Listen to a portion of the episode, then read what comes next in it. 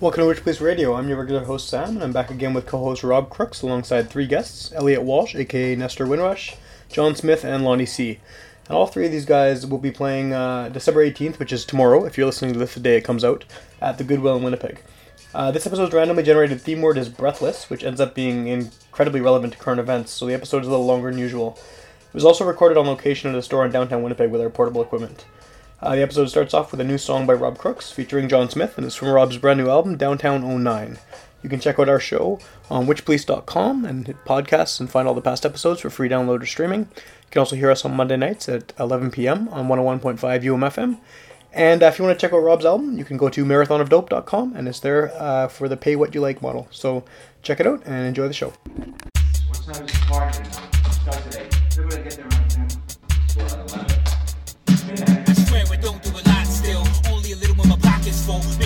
All runny. Run into the party, smoke money all up the nostril. Got a funny idea what's lawful. Driving around with an open bottle. Cracking a cigarette pack with ignorant rap that's bumping at top volume. Feels good when it feels like you. Feels good like when nothing matters. Like you can do what you wanna do. Still watching for cops and dodging sirens. VIP cause they're bouncing on me. Free drinks as the waitress knows a homie. Not about the status, but it certainly is badass when it's working for me.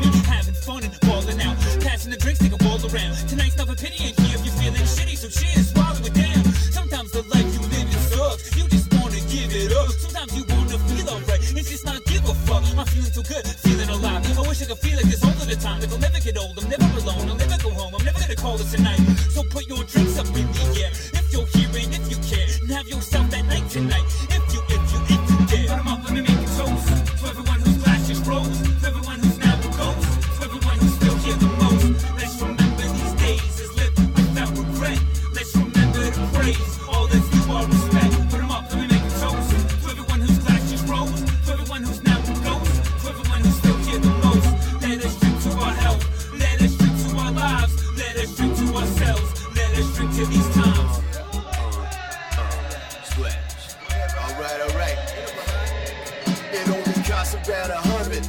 Feel like a million bucks. Body in your function, dumping powder, drugs and pills and stuff. Rolling bills, my nose fill, my Ultravan, my overkill. Might overdo it, get over and chill. Goddamn, is the beer still open still? Tracking down the dopest deal. Sample so I know it's real. Handshake with the host is nice. House we here, we hope it's chill.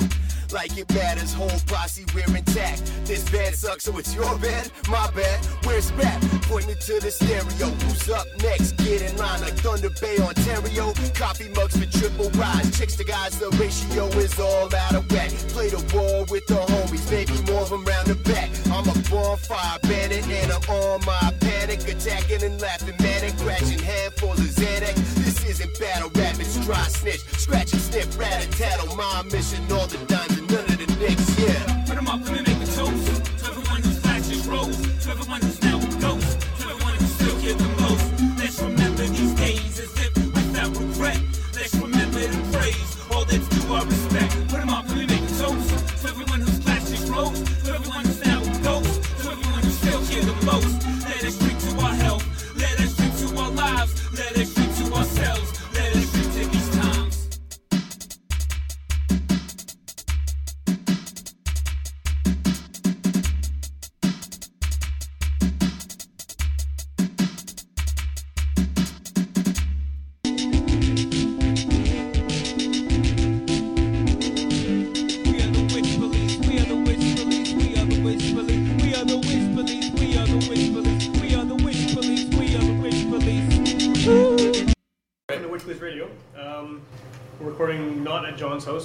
Um, so there's no blankets on the walls and on the ceilings. It's closed. They don't. They don't need to know that. They, know, they need to know. what They need to know.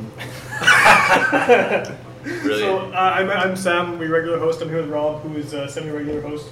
And uh, you want to tell everyone what's going on here? Uh, yeah. Uh, so we're here with. You gotta move close again. we're, you can hear me, right? Yeah, I can hear you, but you, you know, wouldn't hurt. Okay, we're so we're here with uh, some some guests. We're here promoting uh, the show that all of us are doing on uh, December 18th at the Goodwill. So we're here with uh, Lonnie Ce, local rap DJ, um, local rapper Nestor Wynrush, Frequent Well- guest of the program, I guess. local man about town John Smith, who we've been trying to get on this show for a long time, so that's good. also known as Bazooka Joe. also known as Bazooka Joe. So uh, yeah, the along with me, the all four of us are playing a show on December 18th, and uh, we're also playing with Cult Waffles and Three Pete, uh, two other hip hop acts. Did you call them called waffles again? That's what they're So called. it's Cult, on the Cult? Waffle. I don't know if there's an S or not. There's no S. There's but no we S. We, researched we, it. Oh. researched Yeah. Yeah. I So- fucked up. I already made the poster, and I couldn't go back. It's a good poster though. I like how It's you a great did the, poster. The, the cut out construction paper. A lot of I could- compliments. If I could do it differently, though, I would put black borders around the names because I noticed when you're walking down the street and you see a poster on a. It's on like a magic pole. eye. Who made them? I did. Did You did, yeah, hand Okay, man. you get all sorts of props because people are thanking me for the poster, and I was like, I don't even know who made it. I got thanked for the poster once. You got thanked for the poster? You poster? guys can take it. You guys. Can I just No, it. no. I always say it was you that ran made it. it. I would say No, it was because you. then they that- might ask me to do more. You can't even make it say you did it? yeah, totally. Yo, man, I got this I'll job. just. I'll just like uh, if someone asks me to do a poster, I'll be like hundred bucks, then I'll give fifty to Al and be like, make a poster. So if people haven't listened to the show before, the way it works is we have a randomly generated theme word, and this week the theme is breathless. So we just basically hit a button on the computer, shoots a word out at us, and that dictates the songs we pick throughout the episode, and kind of uh, informs the conversation, but usually not really. So uh, we've all picked or are about to pick breathless songs and talk about them. But first of all, I guess we should talk about the show. Uh, this is probably the first show you played, no, right? uh, I can't remember the last time I played a show. so, yeah, 'Cause it's it's like the first like rap rap show that where I'm just gonna be rapping over beats. It's the first show I played like that in a long. You got something uh, coming out around that date too, don't you? Yeah, I got a new EP um, that I'm gonna be performing all the songs from. Um, that's coming out hopefully like a few days before the show. Um, and uh, it features Pip Skid and John Smith, and then uh, I did all the beats and all the other the rest of the rappings. How many tunes on it, man? Six songs. Six songs, okay. It's just like a. It's an EP. It's kind of like a. It's kind of like um. Uh, what do you call it? Like a theme, a theme EP where it's all kind of about like nightlife. Because I wrote it like I, all the songs are really old and they're from when I used to go out a lot, and uh, so they were like just about that experience and just uh, kind of the dark side of of Winnipeg nightlife. You know, back in the days when there was still the Albert and just kind of running around, getting in trouble, and you know doing things you're not supposed to do, and then uh, yeah, it's kind of. but they're inevitable. They're inevitable, and they're they're you come out the other side a better man Sometimes. or better woman What's Right. or, Sometimes. or better better trans. Or that, yeah, Sometimes. What's, what's the EP called? Uh, Downtown 09, which is uh, a reference to Downtown 81, and because I kind of like the idea that it's kind of like that the record is kind of like Downtown 81, where it's like this kind of mix of hip hop and punk culture. So I thought it was kind of uh, appropriate to reference that in the title. Could you, uh, I know people could do an easy search, but what's Downtown 81?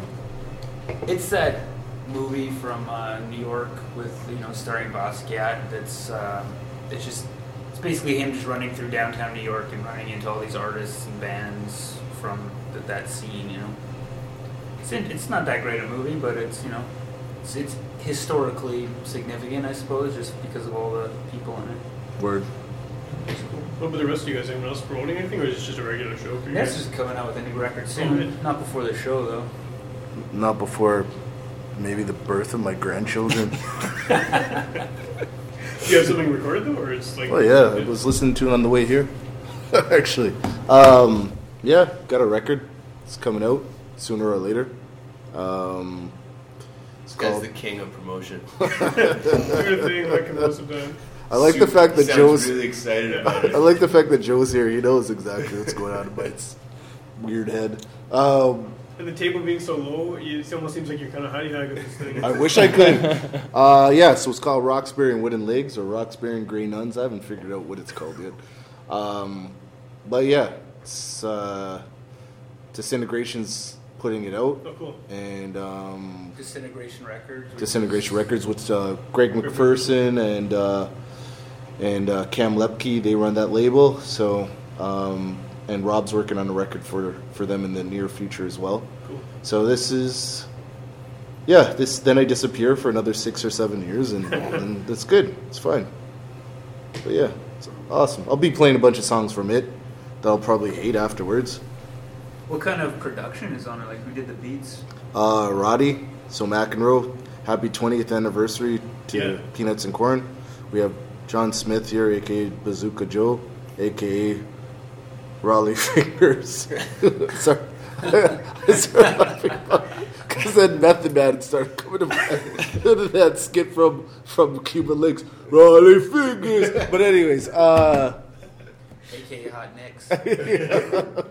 Uh, yeah, so so McEnroe, uh, Grand Analog, so the the homies, uh, Dario and uh, Alistair Johnson, um, and Honeycut. Um, yeah, so those are. I'm playing around with a few other beats, other producers. Just don't know what's gonna make it, how things fit together. Yeah, And you don't know when that's coming out. There's no. No, no time frame for when it's coming out, or just Hey, there's always a time frame, but why would I say it? There's, it's always going to change. Right, right. That's my life story too. It gets done when it gets done. That's what I say, man. Rob's so interested in this conversation, he's reading the magazine right now. Yo, man. I'm reading this article about Alpha's political rap. Oh yeah. The modern man condition. Not the condition of modern man, the modern man condition. Who wrote it? Uh, Harrison Samphir? Okay. Uh, what about you, Joe? What are you working on? that was a good transition, by the Yeah, way. this is, this is awful segues and. Well, I was actually looking at Blackalicious is coming. Yeah, I forgot yeah, about yeah. that. I'm actually excited for that show. 'cause Really? Five years ago, I wouldn't have cared, but now, ten years ago, I would have been really excited. And then five years ago, I wouldn't have cared. Now I'm excited again. What What, happened? what You? What's, What's that? that? Why? You excited? Yeah, I please, love- please. I need to. I I need love to. that album. The uh, is that what it's called? Yeah. Yeah. Yeah, yeah, It's yeah, a great record. Sure. All right, whatever. No, I just mean why five years Yeah, ago you wouldn't yeah, have that's cared. what we wanna know. Yeah. Because I got The bored of report- that whole like, like acid wash jeans, man. You gotta, Yeah. you don't want to see it for a while. Disgusts you actually for a while. You Yeah. hate it for a while, and then it comes back around. You're like, hey, I like that. That was I don't think acid wash jeans have ever come back though. They probably will. Au contraire. Oh, it's like that family member that you, you like sometimes, but you don't like. Or and it's like, like your friend Elliot. I you gotta do have a, a record coming out that I'd like to talk about. Uh, it's called Schadenfreude, and actually Rob is making all the beats for it. Rob's in everything here. I'm Yeah. trying to stay busy. Yeah, he's got his, hand, he's got his hands in the cookie jar. Uh, and yeah, it's uh, it's kind of a record about self-destruction and partying, and it's pretty fun and a little dark. And yeah, I'm super stoked to get it out there. Who's putting that out? Uh, well, there's a, there's a few ideas about how it's going to get put out, but uh, it will get it will come out. Uh, we'll say that. So I'm going to play a few of those jams on the 18th at the Goodwill. Oh, right. Oh, Good yeah. It's promoter important Goodwill. Yeah, yeah, that's That's where it pretty is. That's what we have an intro for to record later. So uh, along with uh, my buddies Three Pete and Cult Waffle and, and uh, PT Barnum over here, the self promoter, That's me. and Lonnie's gonna play the records. And yeah, it's super, super dope. I'm excited. Uh, yeah, I'm excited for Schadenfreude to come out. I think it'll freak people out a little bit. You're also playing uh, a pretty big show uh, towards the end of the month as well, right? Yeah, and then on the 29th, back at the Goodwill, is the uh, the 20th reunion of Peanuts and Corn Records. Yeah, that's cool. and uh, yeah, that'll be that'll be pretty fun. It'll be pretty crazy. It's also my birthday. Oh yeah. I was wondering. I was gonna ask you that. This is like five years in a row with shows on my birthday. It's good. It keeps me from getting, getting too crazy. Yeah, I love I love playing shows on my birthday because it's like usually I don't want to go out for my birthday. I Your don't birthday's like right by Christmas though. Yeah, but I don't want to tell people it's my birthday. I just it's so like and like so going out and having a show to play. It's like mo- like a lot of your friends will be there, and then it's just like gives you something to do. You know? Yeah. Ah, yeah, I like that. I like Yeah. And you don't have to you don't have to call all your friends and be like, hey, it's my birthday, come out. You Yeah. know, You don't have to like friends will be there hopefully. You that. Yeah. Me- Meanwhile, you're celebrating life, and they don't even know why you're celebrating life. They just think you're celebrating life, yo. Yeah, it's Deep. Sometimes. Okay, so uh, and Lonnie, you're still uh, staying steady with the grip and grain, and uh, what what other DJ nights do you have going? Uh, What are the things do you own? What are the things do you do? uh, yeah, Grip and Grain once a month, and then I got a new party. Well, I joined a, a existing party called Jams that happens once a month yeah. With uh, Anthony Sandy from the Lytics and DJ Zuki. And then yeah, Lytic stuff, Union stuff. I forgot to Tub say stuff. that you're in the Lytics. Yeah. I'm What's going on with the Lytics these days? Uh, Alex is is wrapping up the new record. All the raps are recorded. Awesome. Alex is finishing the production. It should uh, be done soon enough. We're not sure where it's coming out, but uh, it's in the works. It's close. so you guys are done with that? Uh, what was that label called? Camembert, yeah. You guys are done. I think Camembert is done altogether. Period. Yeah, yeah. We're so yeah. We're trying to we're trying to figure that out. But we got some gigs lined up in Europe in May, so we'll be out there touring a bit, and the record will be up by then, and yeah, hopefully have a label to put it out with. But if not, whatever. I'm sure you guys will find something. Yeah, hope so. Well, to go uh, we went back on like the uh, breathless theme, we should probably do a song. So I'm gonna pick somebody to start it off. I was uh, I don't know how you guys felt about the theme, like whether you had a lot of ideas or not. Sometimes because it's random, sometimes they're horrible and people have like just nothing. But uh, I thought this one was pretty good. How did you generate? Is there an app that picks It's the just word? like a website, and here it's random word generator. There's a bunch of them online, and you Ah. just hit a button, and whatever it gives you is kind of. But this for this one, the first thing I thought of was like um, uh, the character of Breathless Mahoney from Dick Tracy. And I'm not complaining Madonna songs, but um, like she was Madonna played her in the movie, right? And I'm like a huge nerd for Dick Tracy comics. Like I've read most of the uh, archives, like dating back to the 40s and stuff of Dick Tracy, like into the 80s and everything. And um, I actually want to talk about Dick Tracy in a minute, but uh, I'm gonna play a song first. The song is from 1964. It's by the Skatalites, and it's called Dick Tracy.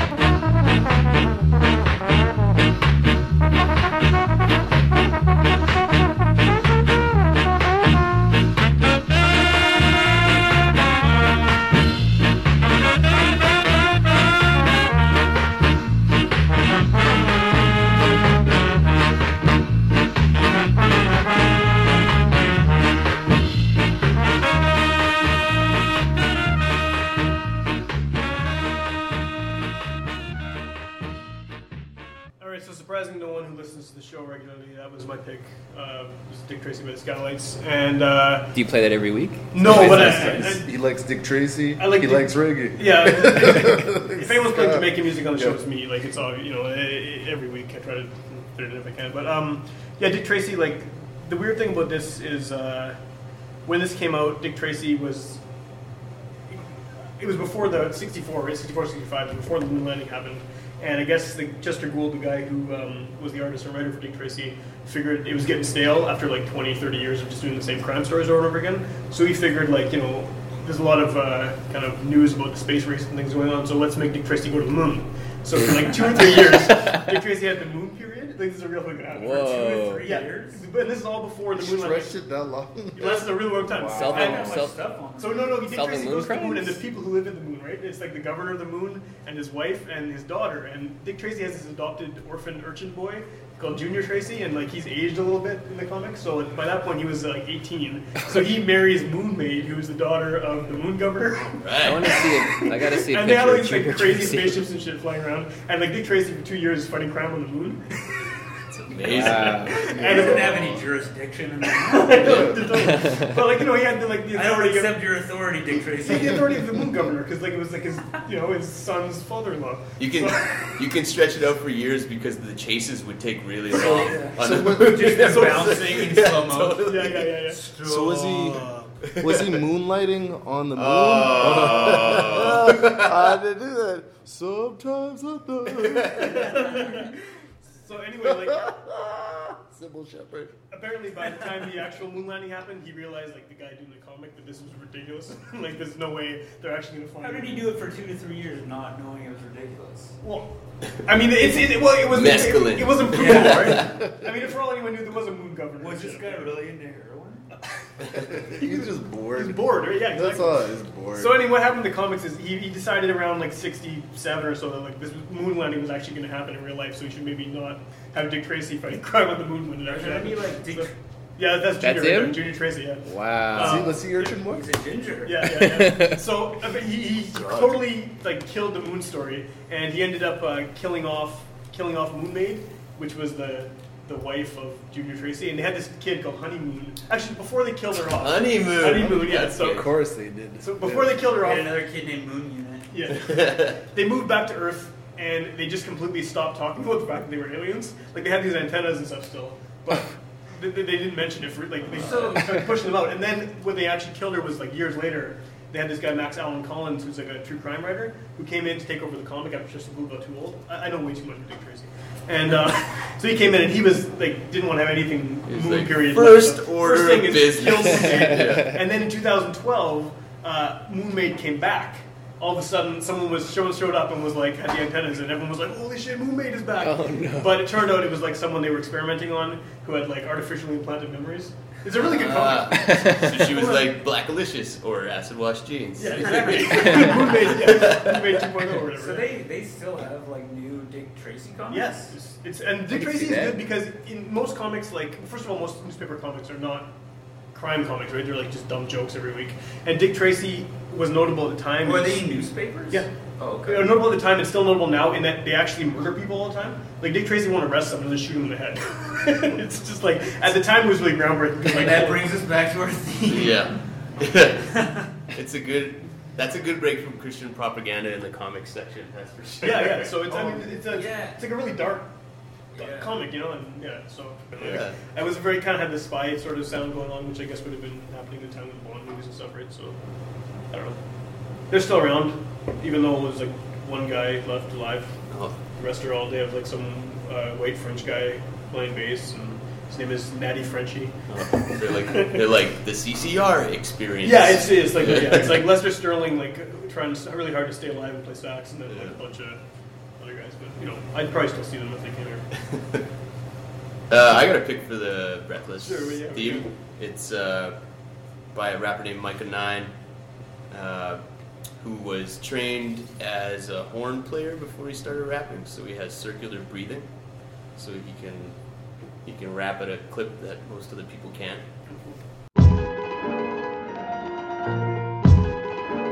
You have to understand in this rap game, it's blood in and blood out.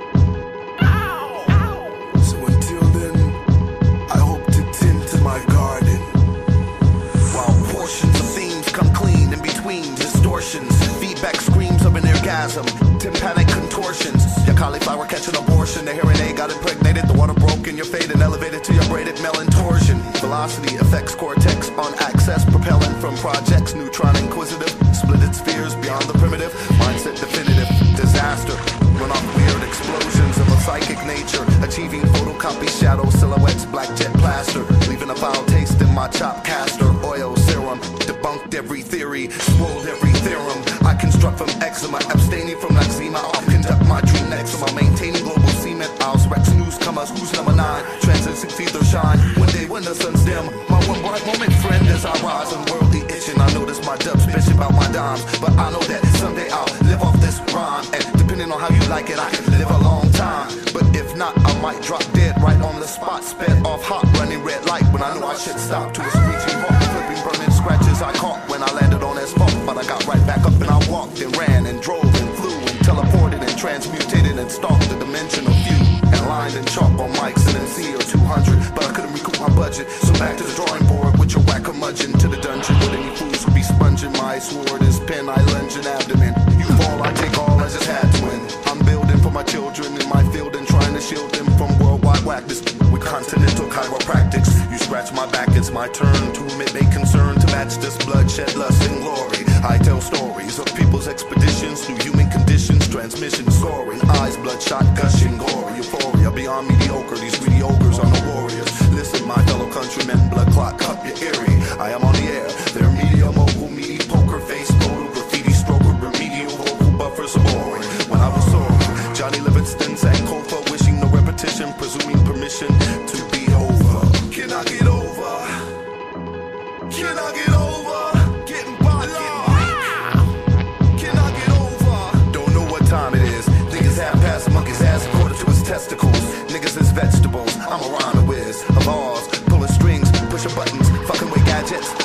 Jaws, no gag reflex. You can swallow my fat 10 inch maggot. I'm a trouble magnet. Arrestable microphone magnum, dragnet. Undigestible and stagnant. Water broke, umbilical cord, choke a chain, your newborn daughter throat. Lonesome far from wholesome, closer to Folsom. On my model, West Coaster. Holder of the Boulder, Colorado mulatto. Fold up my foreskin inside your grin above your chin for fellatio. Fellowship 9 to 1 ratio. You get socked out by some disgruntled employee plotting pistachio. Cape squirrely, trying to nut up, rapping in front of these curly haired girlies. While the men blow weeds, rumble through your humble abode, carte blanche. You can hear applause and cheers for Michael the pioneer holding a seashell to your ear, Pacific Ocean conch. San Luis Obispo, Joe Piscopo, Siskel, and Ebert, Ernie principles. I will commence to serving you, Rainmaster, who wish for death, kissing yourself goodbye. Passed away, left, they ask for blast rights,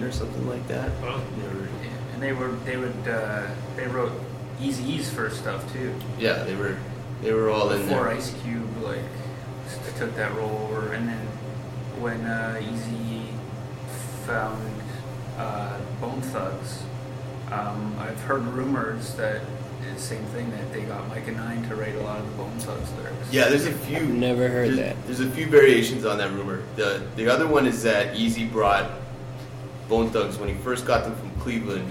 He brought them to the Good Life in L.A. and the Good Life is not a gym. Um, uh, I'm, Myka and AC, for people that don't know, were part of a group called Freestyle Fellowship, which is like one of the greatest avant-garde rap groups of all time uh, from LA. And uh, there was this night in LA called The Good Life. It was held in a health food store. That's why it was called The Good Life. Um, and the, only rules were no cursing because it's something to do with the owner. And uh, the other rule was only freestyle. And uh, so that's like the LA kind of underground movement was really based in a lot of uh, improv and freestyling. And there's a huge jazz influence, which, like I said, Myka Nine was a horn player. Um, so yeah, so the Good Life was kind of this notorious place. The, one of the better stories from the Good Life is Fat Joe showing up there and like getting all shithead New York on everybody. Uh, and going on stage and not freestyling and getting booed out of the building. Um, and the other thing is, you would, like, the New York guys would think that these guys were all hippies, even though these these are hard Yeah, yeah, LA street dudes. Like, just because they're making jazzy, avant-garde music doesn't mean they're not street dudes. Uh, anybody who, who uh, wants to listen to like Chillinville and Empire or LA Mm. Cool will figure out very quickly what the science is there. But yeah, so Fat Joe gets kind of laughed out of the place. There was an epic uh, cross-continental freestyle battle uh, between Freestyle Fellowship on one coast and Wu Tang on the other coast. You can find that online, and Wu Tang gets slaughtered. Um, but, uh, but yeah, so the rumor is, is that Eazy signed Bone, brought them to LA to the Good Life, showed them the Freestyle Fellowship guys, and that's where Bone got their sing-songy kind of rapid fire uh, style from. So people in Cleveland insist that they were doing that before, and Eazy just brought them there to kind of show them it. The problem with that theory, though, is that no one else in Cleveland doing that. Like, what other Midwest groups were doing Yeah, stuff? well, there was one that came after, which is Crucial Conflict, Conflict, from yeah. Chicago, but they but that's after, you know, like Mm-hmm. so there was no precedent for, for that style. Whereas in LA, there was a whole community of people doing that style. So yeah, so there you go, freestyle fellowship. You Yeah. Myka Nine. just going on what you're saying there, the the, the whole problem I have that with that is Eazy got them for a reason, right? Yeah, So he brought them over there. Was it just to and this goes for the people that are, are doubting the, the skills of Bone Thugs or what they were about. Was did he bring them there just to refine their skills to show them that someone else was doing something similar to them, but had been doing it for a long time, like, and they could, I guess, explore this option even further, or was it that they he took them there and saying you got to change up your styles, which, Yeah. uh, uh, and It doesn't mean though just because you say that, you know, maybe maybe not Myka Nine was involved. You know, who knows at what level he was involved. That's not Yeah. to say that Bone Thugs aren't talented. oh Obviously. yeah, yeah, yeah, yeah. Because I mean, like they also ran with that freestyle fellowship style and kind of made it. They made it their own. They also made it kind of e- more easy, easily digestible, right? Like it's, they made it more poppy yeah, it was, in a sense. it was more sing. There was a lot more singing, Mm-hmm. and it was a lot more hooky. and a lot of yeah, a lot more like repetition and stuff, Yeah. right? Like So, that said, that first Bone EP, uh, they also kind of had like almost like a horrorcore element to that first EP, which Yeah, yeah, yeah, which yeah. is why I like it way better than the other stuff, is because it was way darker. The, the poppier stuff that came later to me, I couldn't, you know, I didn't really, I didn't really mess with. But yeah, that first Bone EP was dark, dark, dark with sing-songy stuff, which was really good. I remember uh, Tech N9ne. It, there was this this book on rap I was reading, and he uh, he was just straight up asked, "What do you got this style that you rap with?" And um, he says, uh, "Don't you know about the Midwest? Like that's the first thing he opens up with." And uh, he says, "We're just in the middle of nowhere. All these styles are hitting us, left, right, and center. You're just raised on all these styles, and it's not like when these guys were coming up, these women and men were coming up, there wasn't the internet the way it is now. Yeah. So these tapes were flooding from New York. They're flooding in from Los Angeles. They're coming from wherever the South, what was happening over and, there. The, and the South had really dark, oh yeah. kind of speed rap horror elements too. So- Uh, three, if you look at Three Six stuff like that. So all this stuff was coming in, and you just adapt basically, right? And no one really cares about you because you're from the Midwest for the most part, and you just live in this bubble almost like, and then Yeah. eventually someone discovered them. Twista was from Chicago. Yep. Tech N9ne's from Kansas City, right? Yep, he's from Kansas City, yep. Yeah, you're just out there on your own, kind of like being from Winnipeg. Yeah, exactly. that's what. That's why that that whole passage stuck out to me was because we live in Winnipeg, and to to a degree, that happened to everybody that lived here um, and wrote raps. We were influenced by what came before us in terms of the singer songwriters or Guess Who or whoever else, Neil Young, um, and the propaganda, so on and so forth. But it's like also the other raps, man. Just we got it from everywhere. Um, I guess that's like when you when you live in a place where you're that place doesn't necessarily have its own style. You look to other places, Mm. right? So you kind of you, you become like a pastiche, like what I you know- saying. Well, and I know- rap's always been postmodern in that it consumes everything that came before it, right? So when you have, when rap establishes itself, it's only natural that you would just keep consuming that and, and turning it into some of your own design, anyways. And then other people coming up afterwards are influenced by what you took from that. Yeah. I always found it fascinating about Winnipeg rap. Just coming to meeting Joe and I came up around this, the same time, but Joe's always been more serious um, in in life. Period. Uh, and but I remember coming from from GTA, from the Toronto area, Mississauga specifically, and realizing that Winnipeg people really don't give a fuck about what's happening outside. Like in terms of they they've realized at that point that they don't give a fuck that anybody else would give a fuck about them kind of thing. Yeah, yeah, yeah. It's it's um and I should say that in reverse actually. It's the fact that Oh, sorry, I'm taking up time on this. Uh they realize that other people don't give a fuck about them. Yeah. Yeah. That's that's what it is, right? So it's like, okay, well, I'll just create what I want Yeah, to create. a good thing. It's yeah, like a it's benefit. it's. Yeah, yeah. But other cities you go into and you travel around, and it seems like they care about what other people Yeah, yeah, are yeah. thinking. You're worried about impressing. Yeah. New Well, I guess York there's or whatever. Yeah. yeah, and there's there's also that like that opportunity in other cities, right? Where it's like, you know, well maybe if I did it like this, I could be making money like this guy. Yeah. There never was that in Winnipeg, right? Because no one ever fucking made money. Rapping. There, there was also like a pressure cooker of authenticity in Winnipeg. Like Ah. it was such a small place that you you were forced to be authentic, Mhm. and the people who were out there, kind of reaching for the brass ring or trying trying to get over, right, uh, got usually dismissed pretty quickly. Um, so.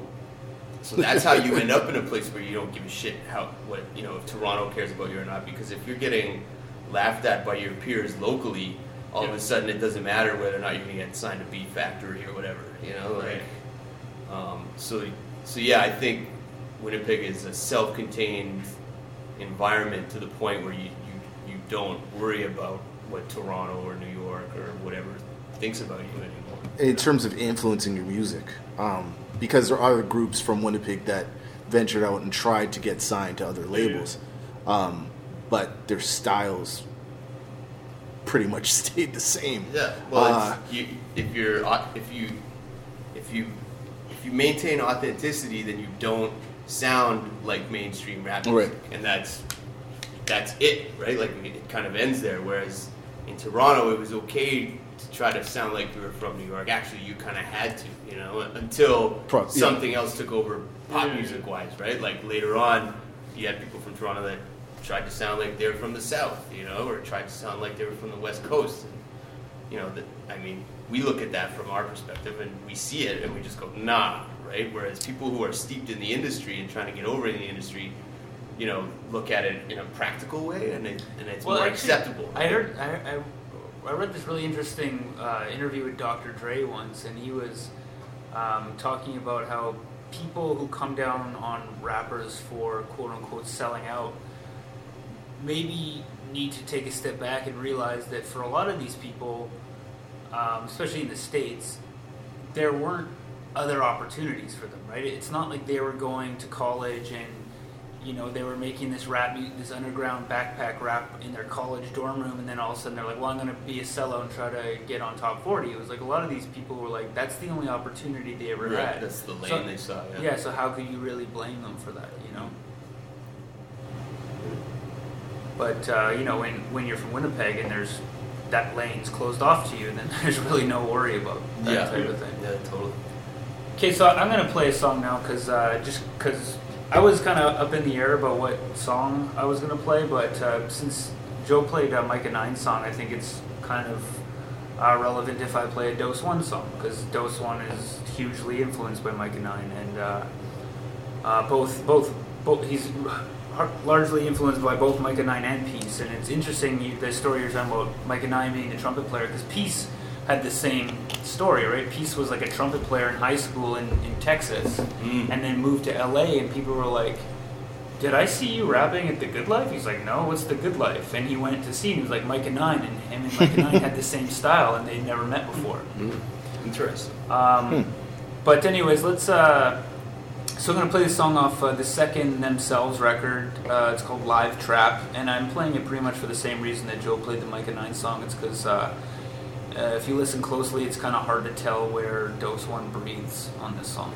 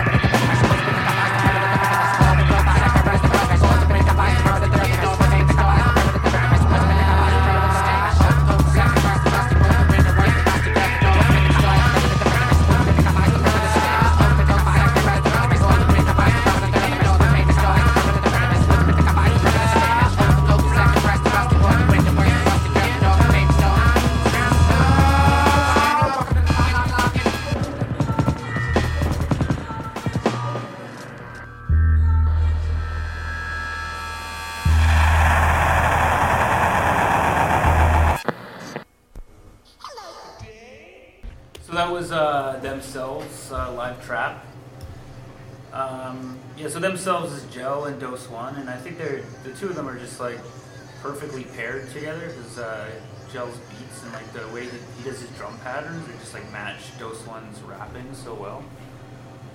Um, yeah, I don't know. I don't really have anything else to say about it. It fits his theme. I mean, the joke works for the breathless thing for sure.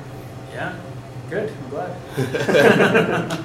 Well, I I mean, if even if it didn't, I don't know what I'm gonna say. I was gonna like go pick a new song instead. Yeah, exactly. What are you gonna do about it? You're not Dick Tracy. Not just people now. though, yeah. Moon. yo, yo. I'm Dick Tracy.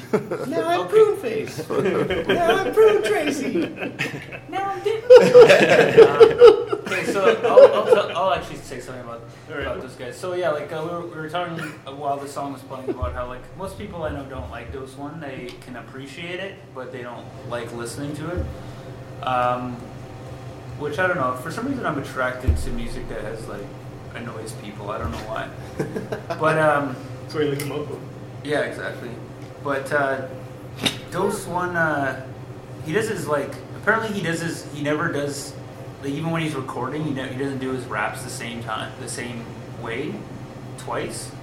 And for a lot of rappers, do that because they suck. But I think he just does it because he's He's exploring. he's exploring, and I think that he, he doesn't necessarily write his raps like uh, you know he doesn't write 16 bar verses, right? He just writes, and that's why like a lot of it doesn't rhyme either, which also gets on people's nerves, especially like purist rap fans. And like I'll admit, like when when like in the early 2000s when rap was getting kind of really nerdy and really shittily experimental Indie rap. indie rap, yeah. There was like a lot of people trying to like try not rhyming and kind of kind of mm. doing this thing, and it that never appealed to me. But like Dose One, regardless of what you think of his voice or his rhyme patterns or lack thereof, he's rapping his ass off all the time, right? So it's you know I appreciate it for that. And uh, there's a lot of great battles that he's had at the with like the freestyle fellowship and all Yeah, the well, that, that's what I was gonna say. Is the craziest thing about all this is that eventually, him and Peace end up battling, which is, you know, like Peace is from the, the crew we were talking about earlier, Freestyle Fellowship, kind of fathered that style, um, and is a very, very street dude, uh, and so uh, a lot of those guys felt like the Anticon crew, which is who Dose was rolling with, uh, were kind of watering shit down and, and, and messing it up.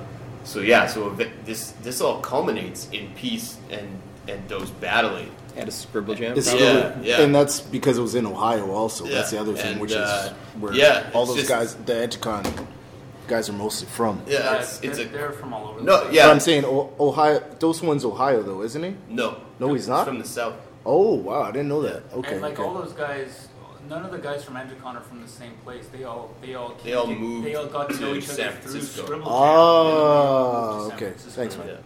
But um, but yeah, like yeah, it's just a it's a crazy thing for uh, you know like you know Dose was self-professed as a fan. You know, like he. It's not like he was fronting on Freestyle Fellowship. Mm. So it was a crazy moment for the two of them to be on stage battling against each other, and it was kind of a tipping point in a certain way where people really started fronting on so-called nerd rap or avant-garde rap, where um, the underground started tilting more back towards street type stuff, you know. But that was just a, you know, that was just uh kind of a reaction, right? It was just like, okay, we, you know, the, the seesaw has tilted all the way over to this side, and and so now it's going to start tilting back this way. This is like when ninety, like two thousand. You're looking at Yeah, early two thousands, two thousand two, two thousand three. well, it's interesting too because Dose One battled Eminem Mhm. at Scribble Jam '97, Hmm. And uh, it's funny because the stories that I've heard, I I don't know if I've ever seen that battle. It's got to be somewhere on the internet, but um, apparently Dose One goes first, does this freestyle rap thing like he does, and then Eminem comes back and raps um, his verse from Role Model, like off of his first record. Yeah. Mm. Well, I Before think his record came out, though. Yeah. Yeah, but I think what was going on then was he was already like being groomed to be the dude. Right. And I think at that time he was already hooked up with Dre. Um, No, and I could be wrong about Is, this. is this '97 though? Because did, no, didn't he lose Scribble Jam? Or no, he lost. He went to the Rap Olympics in L.A. Yeah. and lost the Rap Olympics. and that's that's where where he Dre, met Dre. Yeah. And then maybe Scribble Jam was after that. Maybe. Yeah, but I think what I'm saying is that I think he was starting to make connections and it was starting to go down. And I know from my experience, sadly, locally, I mean, this is a completely, this is a huge leap we're making here. But when when you start becoming the guy that's winning all the time, and uh, more attention is being paid to you, then it's harder to stake everything against somebody who has nothing to lose and freestyle Right. against them. It becomes way easier then to just pull a verse out of your out of your bag and, and be like, okay, I'm gonna save face here, you know, like, Yeah. um, And especially, especially if if you're more known and they have dirt, they, they can have dirt on you and have ideas, Ex- and you have exact- no idea who the. yeah, and Eminem probably has no idea who may, might not have any idea who Dose was, right? But Dose probably knew Eminem was. exactly, and so the But under, yeah, you know. I think the underdog wields a lot more power in that situation. In a, Yeah, in a real you're- you're- freestyle you're battle, totally- the, you're un- right. the underdog does. Totally because right. if the underdog makes a decent showing, that decent showing can be enough to get him over, even if the artist who's better known still, you know, does great. Uh, it's less impactful because Yeah, people you're know who they are. You know. That uh, that battle when I had the radio show, uh, I remember it actually coming out, um, just being available on the internet easily. And that battle, I just looked it up again because I was trying to remember. That was the one where Eminem went up against Dose and also went up against Juice. And those were like those are. And Juice was probably king of the pile at that Yeah. moment as well. Yeah. Like, and so he had to go through those guys. And there's another big battle in that uh, Scribble Jam also in '97. Um, but yeah, it's. Anyways, rap, rap, and all that. Like that's why I like talking to Joe, um, because of his background in dealing with with with battle raps and his understanding of the history of, of where rappers come from as well. Um, and he actually sees it. You almost see it like as athletics to a point. Oh yeah. Yeah, yeah, yeah. And and so whenever I think of that, when you guys are talking about Dose One and Eminem, and then other names are coming to me Yeah. of that era. It's like athletics, but if every fight went to the judges. yeah, You know, like that's that's that's the thing is you're always leaving it in someone else's Mhm. hands. I always think it's about I always yeah. think about rap battle and like how you know it's kind of too bad that it went the way it went, and some people like it how it is now. It's not my cup of tea, but at the same time, it was almost always built to go the way it went because you could never prove that your your verse was off the top of your head. You could never prove that True. someone was rapping a written verse. You know, it was all off. Well, the only way you could is is to rebut what they're doing in theirs. Yeah. right. And that's that's what I would do to win battles. Yeah, yeah. You know, like even I mean I admit this openly. I talk about this all the time now.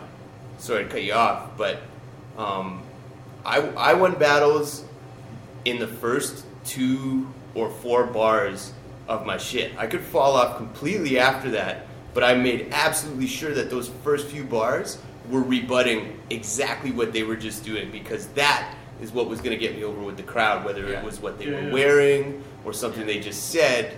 I would fill, I would file away a couple punchlines that I had to drop right off the bat to, to, to make an impact. And you know, you could completely run out of steam towards the end of the battle, but if you did that at the start, that's how you could win. But you're right, for the most part, you could have tons of filler in there. The crowd is going to react the same regardless, you know? Hmm.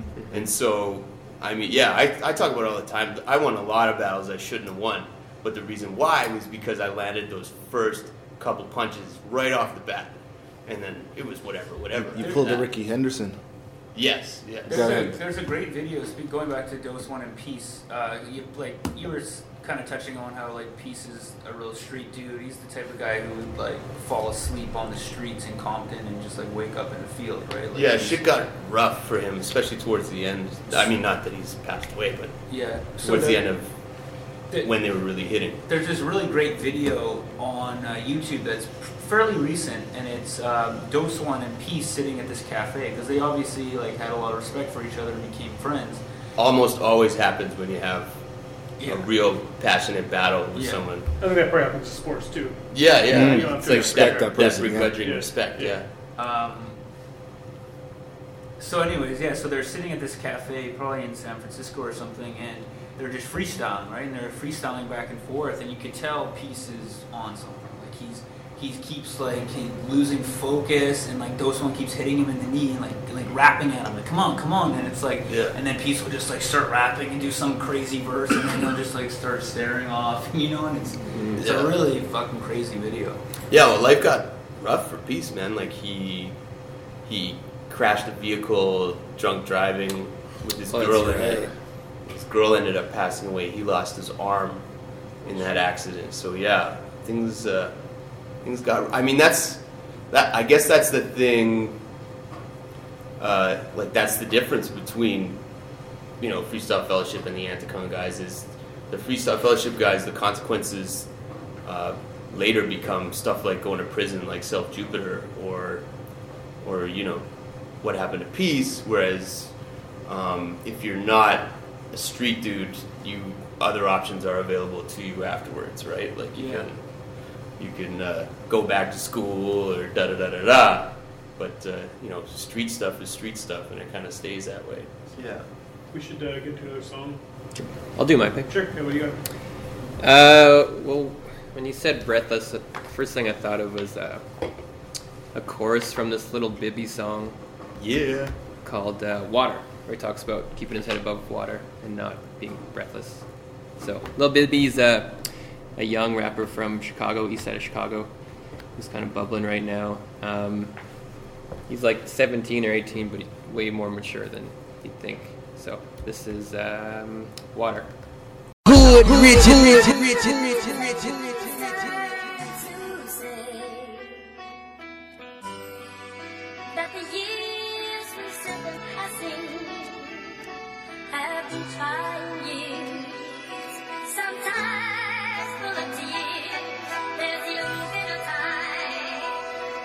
Uh. need to change our minds. I say I gotta keep my head above water. I've been going hard, gotta go a little harder.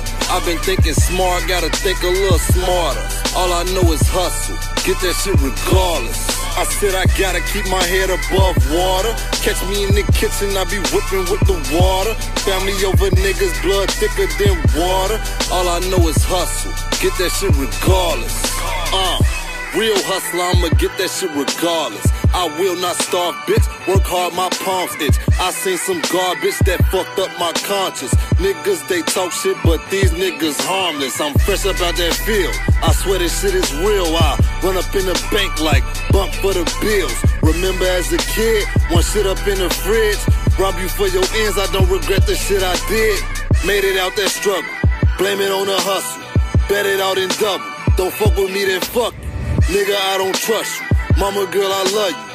RIP my soldiers, man, I swear I do this for you. I say I gotta keep my head above water. I've been going hard, gotta go a little harder. I've been thinking smart, gotta think a little smarter. All I know is hustle, get that shit regardless. I said I gotta keep my head above water. Catch me in the kitchen, I be whipping with the water. Family over niggas, blood thicker than water. All I know is hustle, get that shit regardless. In the kitchen, I'm a chemist. With the water, I be whipping. And these youngins, they be snitching. If you started, I'ma finish. Went hard from the beginning. I think that I'm the realest. I'm trying to make a killing. These hustlers gotta feel it. Hustlers in my blood. Money, cars, drugs. Post up with my thugs. Do this for the love. Nickels, dimes, and dubs. To the streets, I lost my cuz. Feel like I don't give a fuck. Sometimes I need a hug. But I'm all alone. Baby, stay strong. These niggas want me gone. I'm gripping on that chrome. These bitches know I'm on. That's why they hit my phone. And I'm in my zone. Bitch, just leave me alone. I say I gotta keep my head above water. I've been going hard, gotta go a little harder. I've been thinking smart, gotta think a little smarter. All I know is hustle, get that shit regardless. I said I gotta keep my head above water. Catch me in the kitchen, I be whipping with the water. Family over niggas, blood thicker than water. All I know is hustle, get that shit regardless.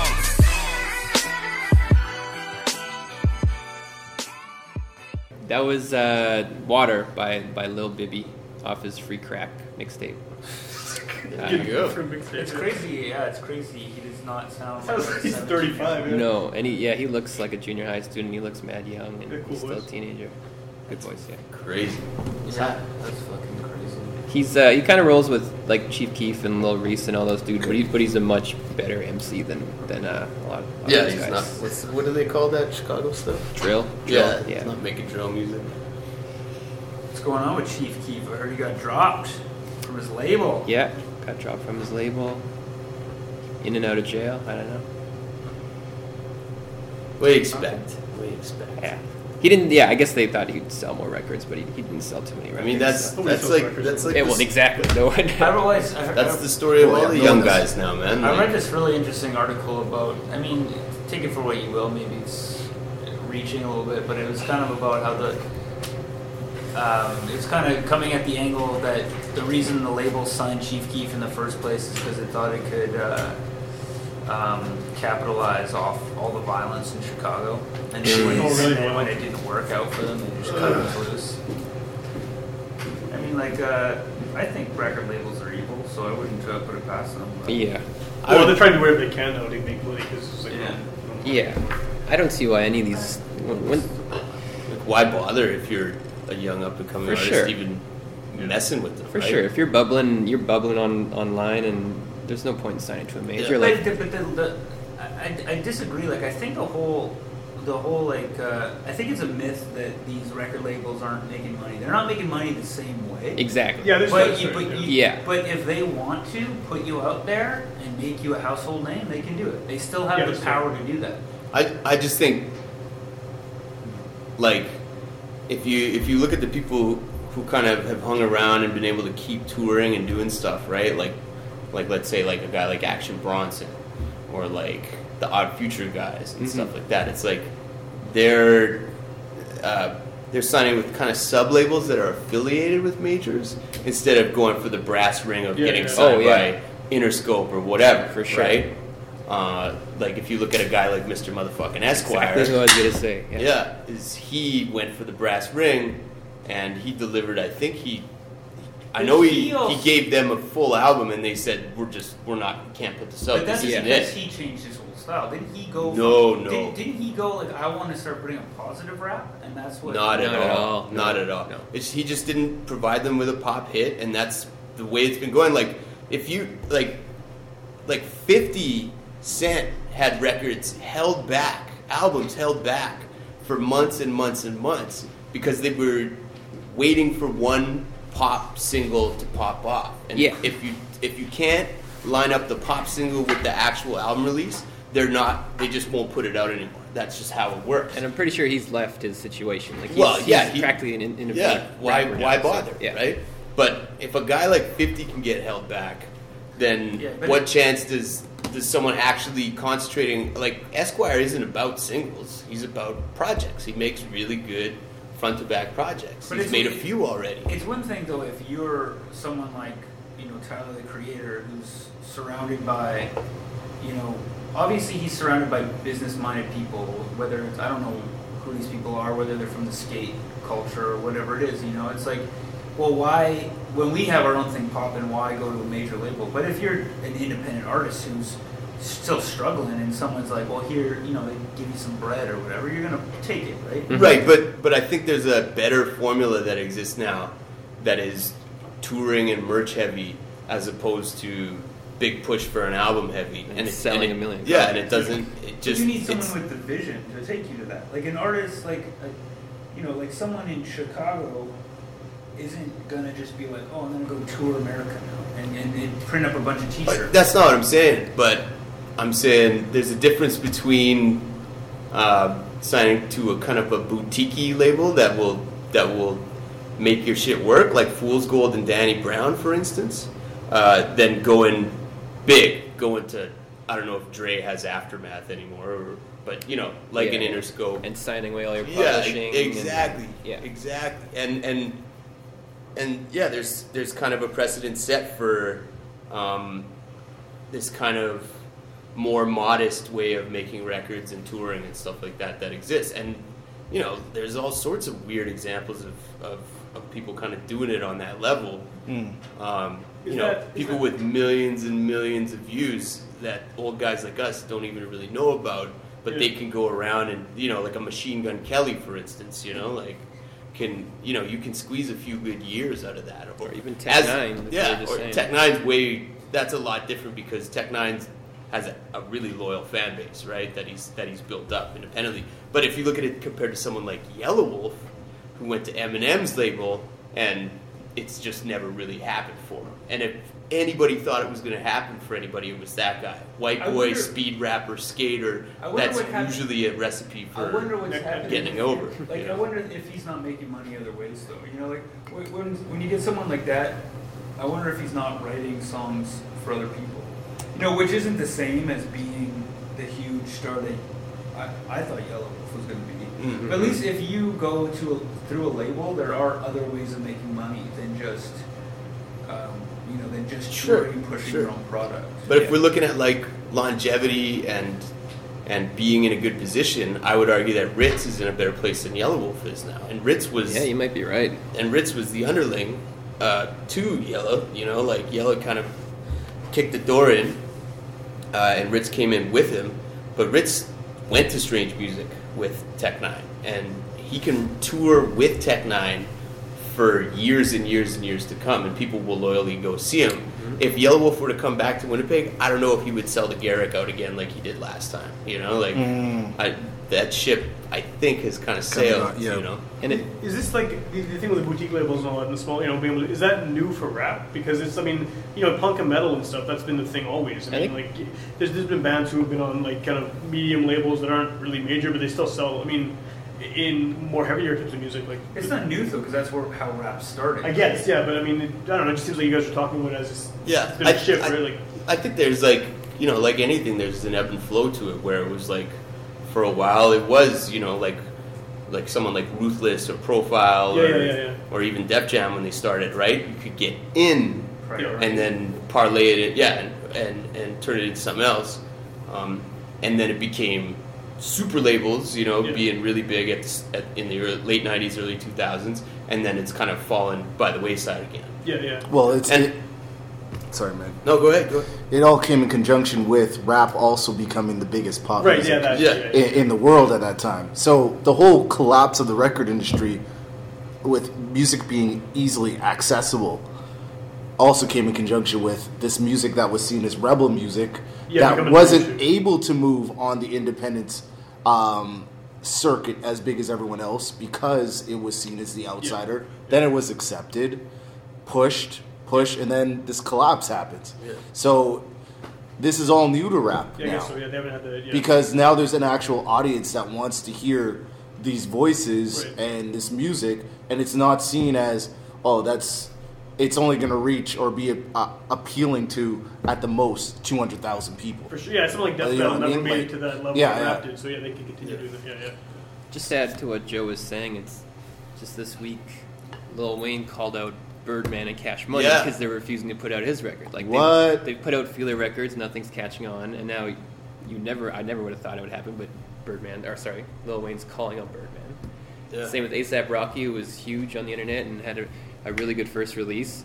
They his album keep, continues to get pushed back, and the label won't put him out or support him Yeah. now. And Really? now he's just floating. Yeah, If yeah. it doesn't come with a with a pop single, then they will they'll Tell hold you, back. I'll tell you what.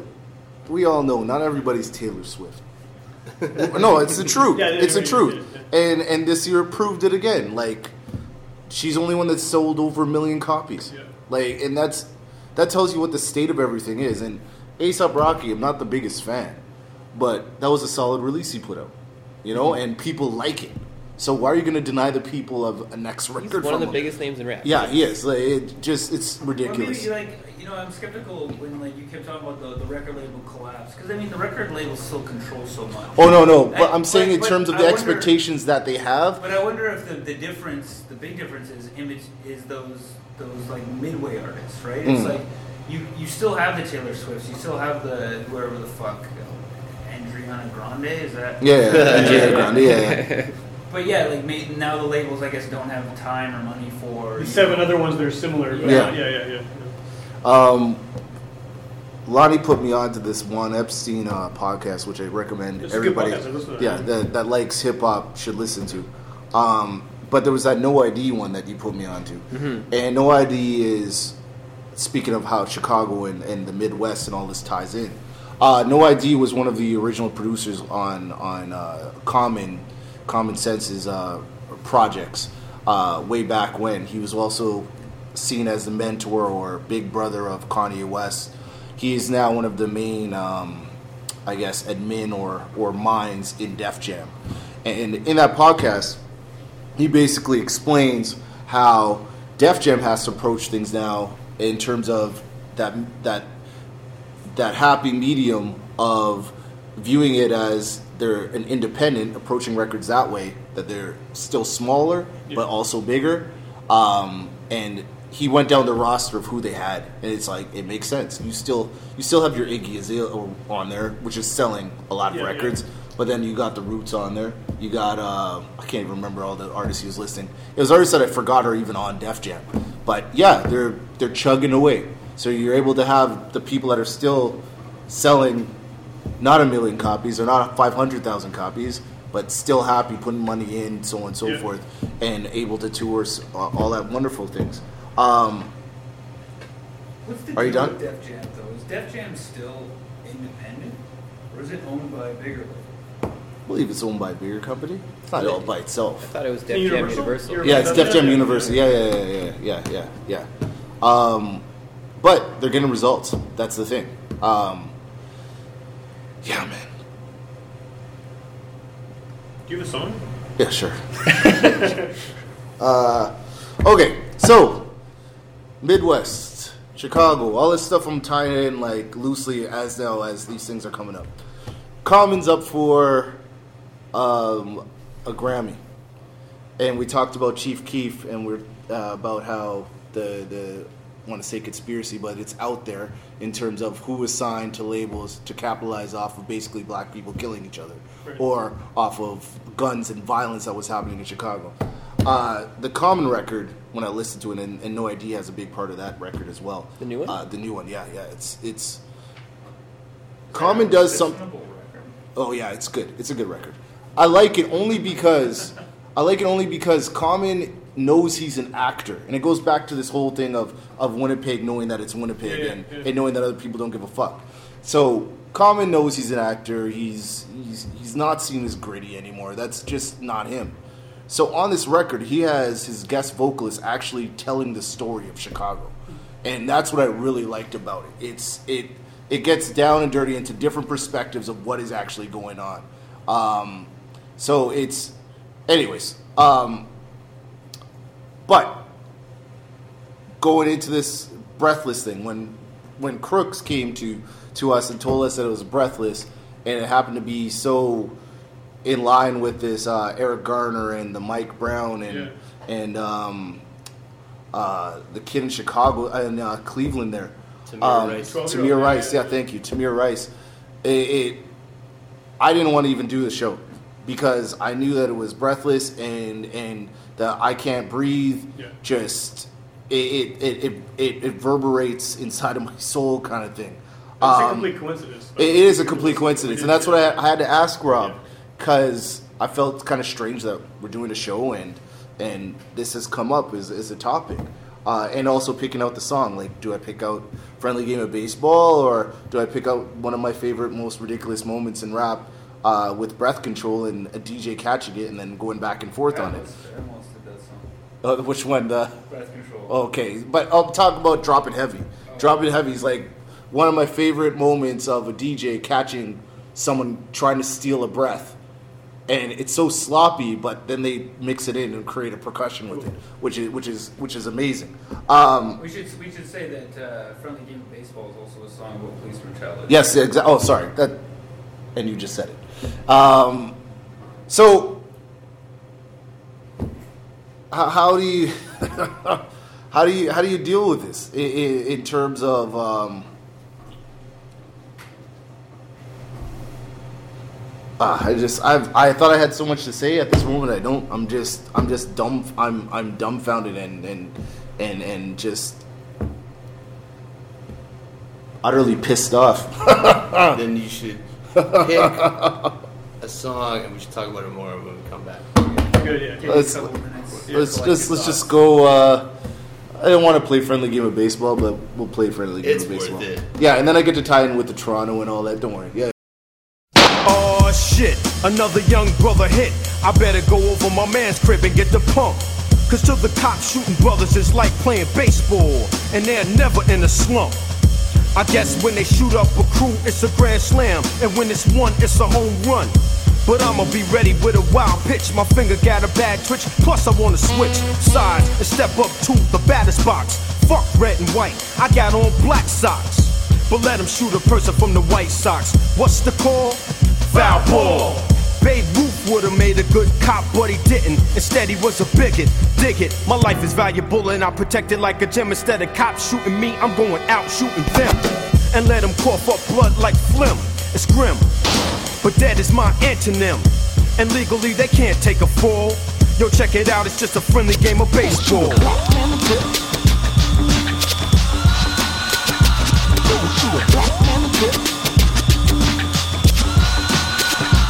RBI. Real bad injury, but don't get happy, you're in jail for a century. Just as bad as being shot in the groin. To see who'll shoot ya, they'll flip a coin and watch it run for the stretch. But you don't know the man is at home waiting to make the catch. So the outfield, the guns you down, you're out. Off to the dugout underground. I know a cop that's savage. His pockets stay green like cabbage, cause he has a good batting average. No questions, just pulls out the flamer, and his excuses get lamer. Once a brother tried to take a lead, but they shot him in his face saying he was trying to steal a base. And people watch the news for coverage on the game and got the nerve to complain. They need to get themselves a front row seat or save the baseline for a beat. Cause television just ain't designed for precision, y'all. It's just a friendly game of baseball. Don't Fool,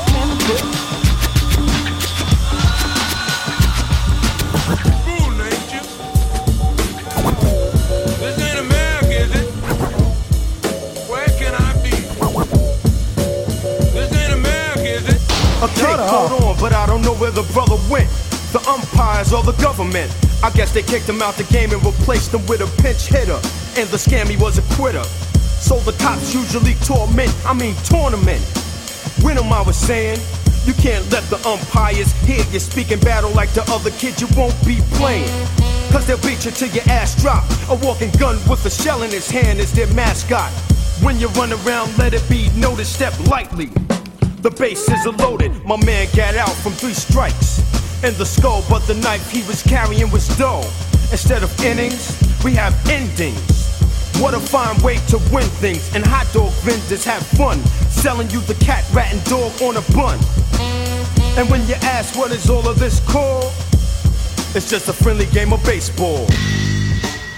You lowlifes, you take that, and that, and that. I'm here to protect and serve, and that's exactly what I'm gonna do. Main source. I'm just looking up the members because I always forget their names. K Cut, Sir Scratch, and uh, Large Professor. The two DJs being K Cut and Sir Scratch were from Toronto, Ontario.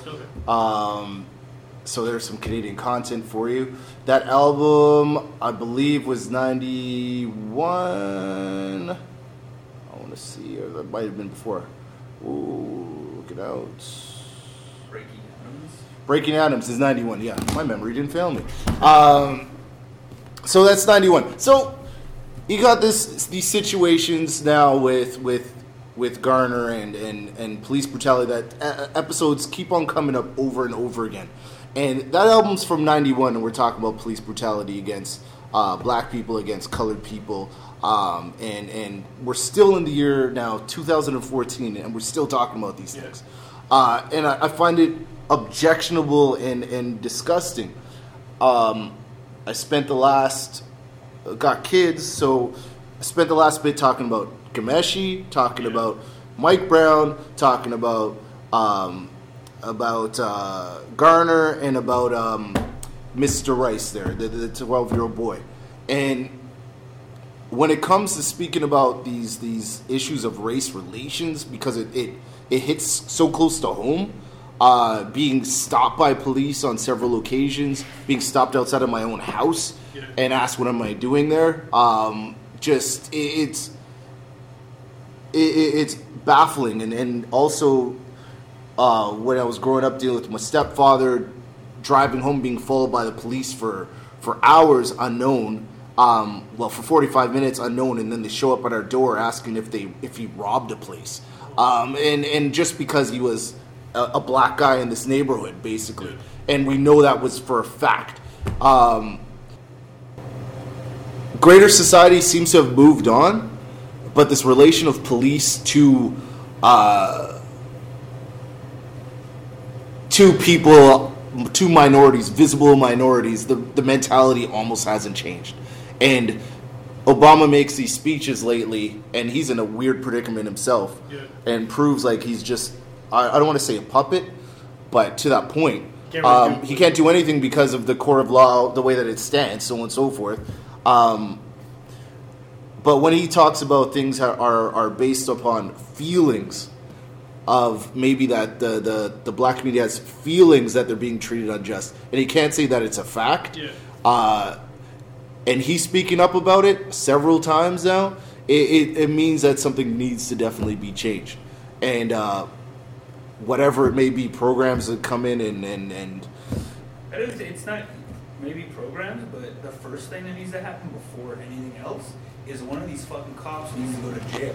Well, yeah. It That's needs- for the sure. message needs to go that this is not. there needs to be some kind of accountability. Yeah. Yeah. And and why I'm saying programs in terms of if you're in the workplace, if you work inside of corporate Canada or whatever it may be, or or um, working in the government, you know what they do? They do training of dealing with different races and different ethnic groups, and you understanding that you need to try and and look outside of yourself and and appreciate somebody for who they actually are. Yeah. And and and it seems like do police go through that training?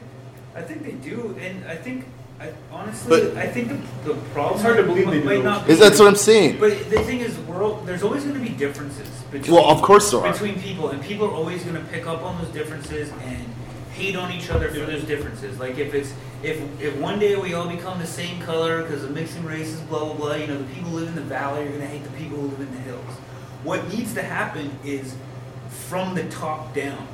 People need to go to jail for this shit. Mm. For sure, And that's the sure. only thing that's going to change anything. Well, and there's something else that that we haven't touched on, and that is is that um, the police in the U.S. especially have become militarized. Oh, yeah, Well, that's- sure, for sure. and Yes. and and this is a real thing uh, and this you know like uh, i talk about this all the time um, i believe it was eisenhower on his way out of office we're talking you know 50 60 Yeah. years ago um, you know he put out a speech where he said listen uh, there exists a system in which uh, and it's the military industrial complex and it's it's there's there's a group of people making a ton of money from uh, militarization, uh, and that shit, uh, you know, it just rolls on and on. If you look at, uh, you know, Rumsfeld's a great example of it, and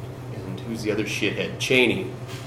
Um, but what's happened is is is a bunch of surplus war materials. Yeah. I'm talking guns. I'm talking about tanks. You know what I'm saying? Like I'm talking about tanks. Bazookas. Uh, Yes. th- th- th- they've already been paid for, um, and when when they're not being sent to war and they're just sitting around in surplus, what happens is is they're given to local police outfits.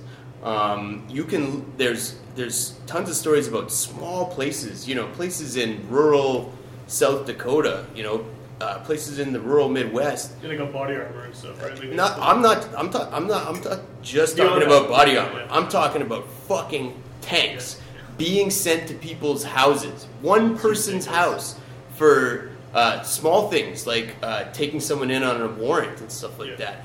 Um, and that's created an air of us versus them. Yep. The police versus the community. uh, everybody with half a fucking brain knows that uh, one of the keys to successful policing is for those police to be seen as members of that community. Um, the cop walking the beat, you know what I mean? Yeah, it's- cops it's, you on the yeah, it's yeah, a yeah, it's yeah. a you know it's a trope, but it's a real thing. Um, and when you don't have those interactions happening, and when you have um, when you present people with a with a front of you know us versus them, then people are naturally going to react you know the way they should, which is fear and distrust. Yes. Uh, and then the, the cops pick up on that and they react the same way, and that's how you end up with with you know what's happening right now.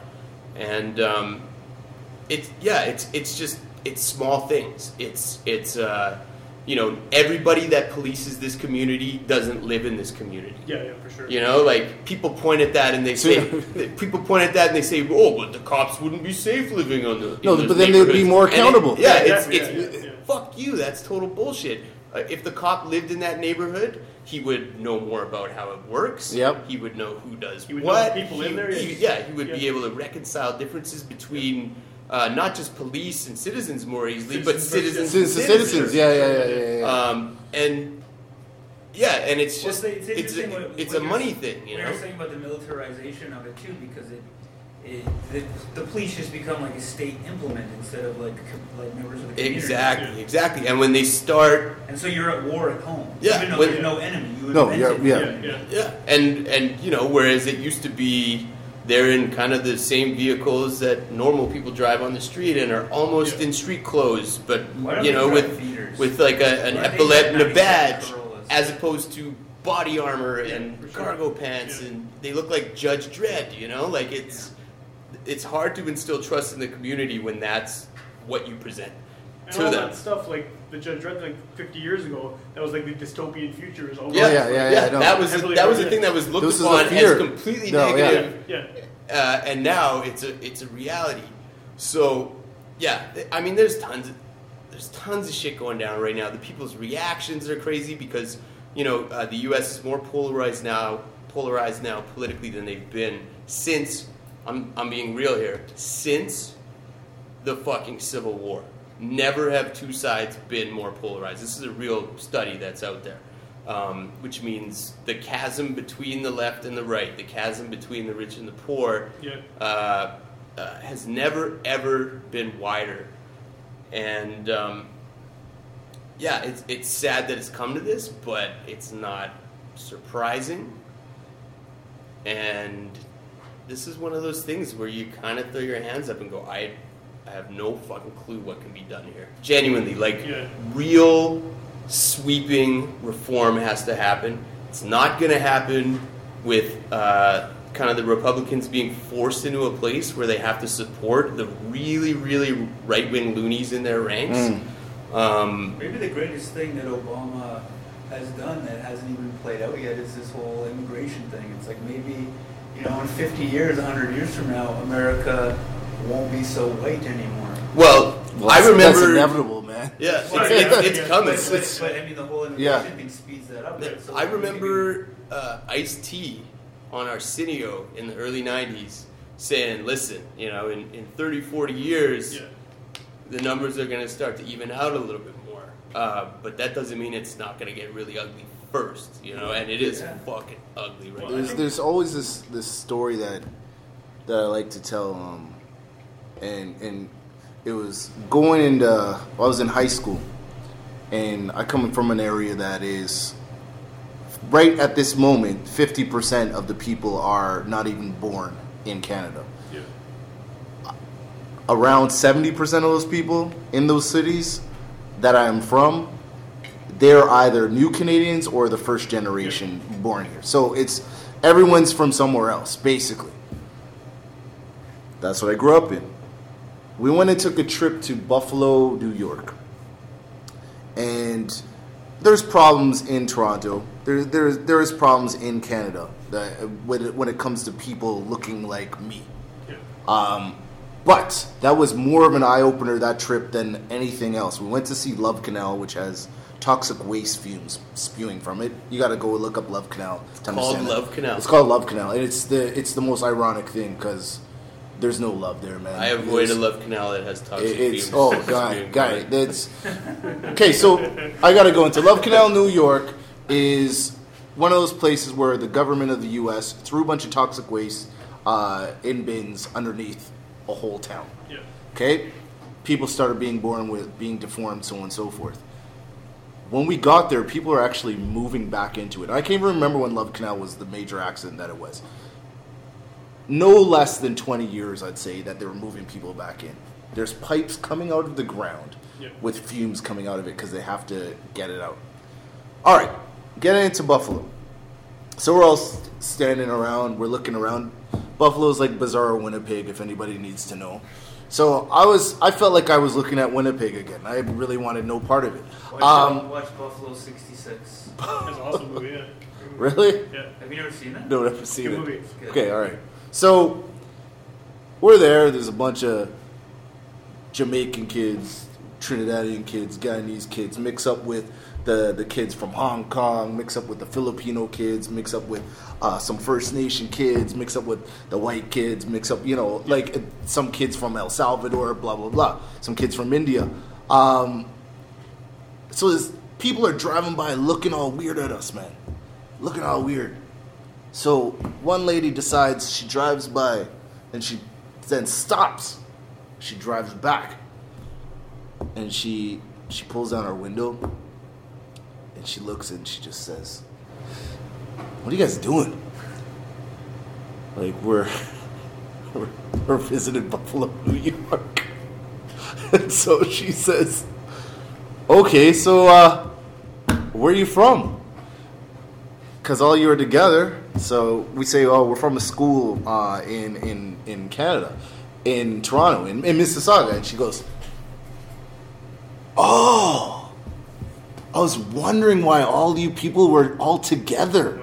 And so uh, we were like, I got this friend, and she was really smart. She's now uh, an academic exploring the diaspora of Jamaicans all over the world. And she asked one question to this lady, and she says, can you be more clear about what you mean all of us together like as in a group just walking around or and she goes no just like it's it's kind of interesting to see everybody of different colors just hanging out but you're kind of forced to right? And so we're like yeah but we're we're all so it this this discourse this this conversation develops. And she just asked like do you get along? Uh, and we're like yeah yeah we do we do we do. Um, and that just killed me. And she, she before she le- left she says well that's really beautiful. And she just drove off and just let it be. But it tells you of the the different temperature that exists no more than just across the border between St. Catharines, Niagara Falls, Hamilton, Ontario, which is 45 minutes away from Buffalo. Once you cross that border, the rules are completely different. And She's probably telling the same story on a podcast. Oh, that's what I'm saying. No, no, but it's for her to take that time, and we were being stared at. It was so, it was, it was creepy. It was a different feeling than if I'm walking in a mall in America or walking on the street and so on and so forth, and, and I feel like I'm not in a place I need to be at or should be at. Um, but it was genuine. Ah, what's happening? yeah. yeah. So, That's crazy.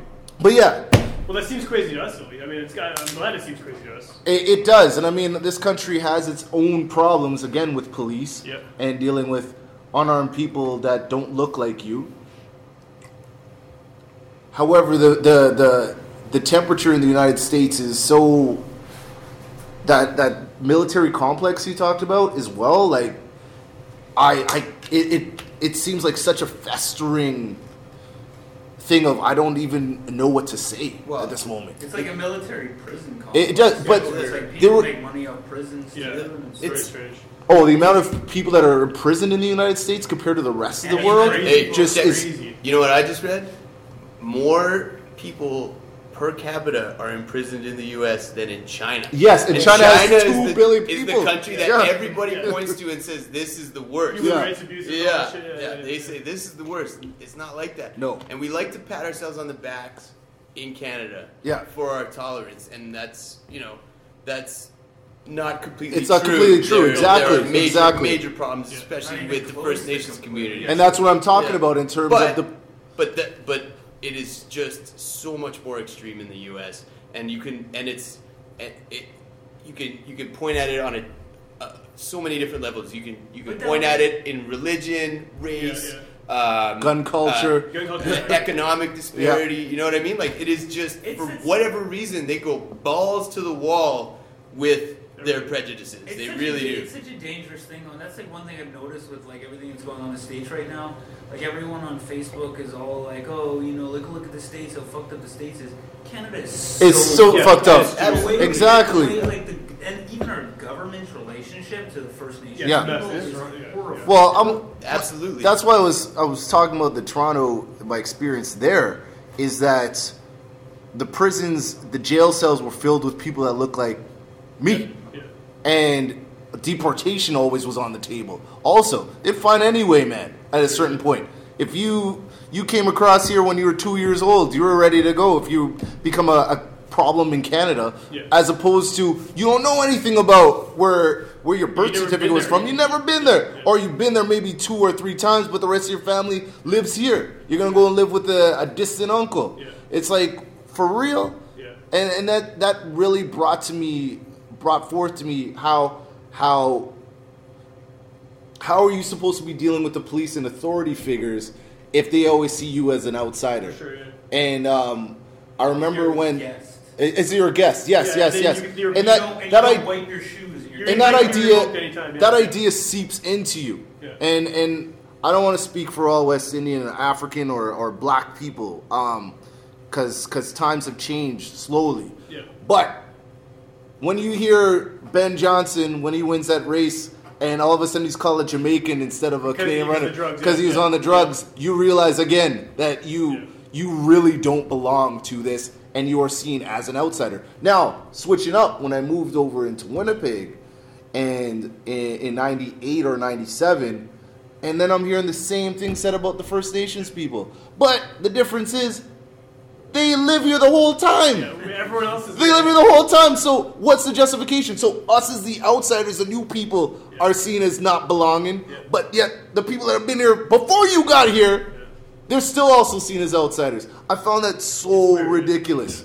Well, the thing and, and and yeah it's i just I utterly noticed that's that's sorry man No, it's- that's another reason why all these cases in the states they they resonate with me it's not just me as a black person like i look at myself in the mirror and i see I see Garner. I see, I, I like, I see Mike Brown. That could be one of my cousins that lived in the states. That could have, like, this is, this is ridiculous.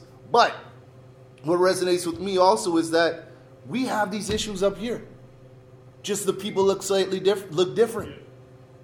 So we can't And it's- just. I think the problem up here too is a lot of times, especially when it comes to First Nations people, it's more like uh, it's more hidden. It's more under the surface. Because Canadians, like we like to think of ourselves as so enlightened. We're Yeah. so much better than Americans. Yo. we're so much less racist. But Rob, our racist Rob, is so Rob, fucking you know for a fact that once people believe that there isn't an Aboriginal person in the room, or if Yeah, there they'll isn't, say, for they'll sure. say some You know, bullshit. I was gonna say so- this is what I was actually gonna. or they think that there's not somebody that looks slightly different than them around. They'll say whatever. Yeah. They'll say whatever. I find that Can- in Canada, people will often use the term immigrants to mean immigrants of color because I've heard that a lot. I mean, my dad's an immigrant, but Yeah. I'm white. He's English, right? I mean, he, he speaks. There's no. Re- they don't have a problem with him. They don't go. Your your dad isn't cut someone off in traffic. and They don't go. And fucking, they're fucking immigrants, right? Yeah, yeah. but they'll say it, and they'll, I've had people have these conversations just ranting about immigrants, and then it's like, you know, like, you know, I'm first generation, right? Like, and they're not talking about me. They don't care. They're like, oh, not you.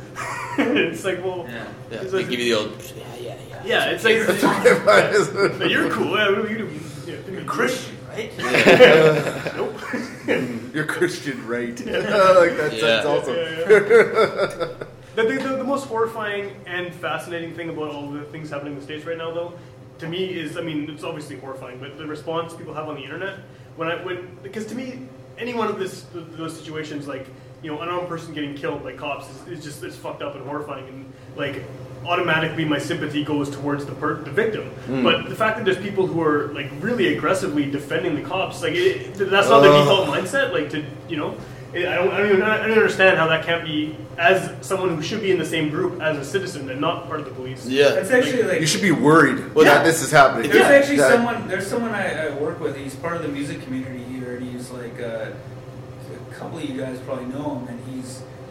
Uh, I used to work with him, and uh, so I, s- I started following him on Twitter. And after this whole Mike Brown shit, he actually started going off on Twitter about how Mike Gra- Mike Brown was a shitty criminal and he deserved to die, and that cop was only doing his job.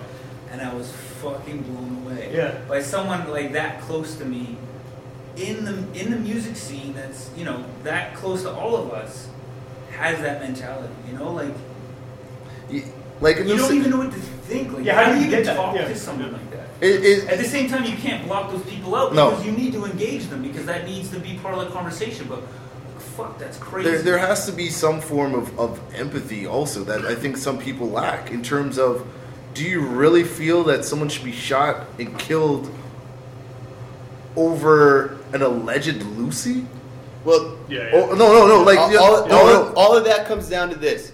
Uh, it comes it comes down to whether or not you believe it's appropriate for uh, people to be summarily executed in the streets by the Ah. police. Yeah, for sure. It all- Okay, yeah. the police are not there to mete out justice. They are there to protect. And the courts Meaning, do justice. yeah, the, the Mhm, court, the- and you know, I don't, I don't trust the courts either. No, but that's- that- if their we're- rules spelled out if- for if them, we're what they're looking doing. At this the way Yeah. it's supposed to be looked at is that is never their job unless there is imminent danger of people losing their lives. Comes out And- that Judge Dredd business. yeah, Yeah, we've yeah, for sure. arrived at a point where people are like, um, you know, it, and and you can compare this even to uh, to like victims of sexual assault and stuff like that. Is is people look at the character of the person or the you know the so-called character of the person prior to the offense and you know what is supposed to be them being taken into custody and judge people on that and that is not the way it works it doesn't matter if michael brown stole those cigarillos which Mhm. by the way he didn't Didn't- yeah, exactly. like, this is a this is a point that they love throwing around Yeah. right now which has totally been disproven he paid for the cigarillos there was he was gonna purchase But more. He only had X because even if amount. he did- He even grabbed them and carton he bounced. cigarillos, Yeah, and even I- then it wouldn't matter. But that's what went down. Uh, and you have so many people rushing to that cop's defense It's up. on the level of he stole something, And that's and why- that's outrageous. And that's why I say alleged because if it's not even it's not even proven what you're talking about. yeah. It's not even proven Yeah. because he didn't get to go to Yeah. court. The he didn't get to do anything. the same He's thing. dead. The same thing with the dude with the BB gun in the Walmart. Oh. Yeah, yeah, the yeah, same yeah. thing with the with the twelve year old in the park. Yeah. Yeah. You know what I mean? And what we're talking about here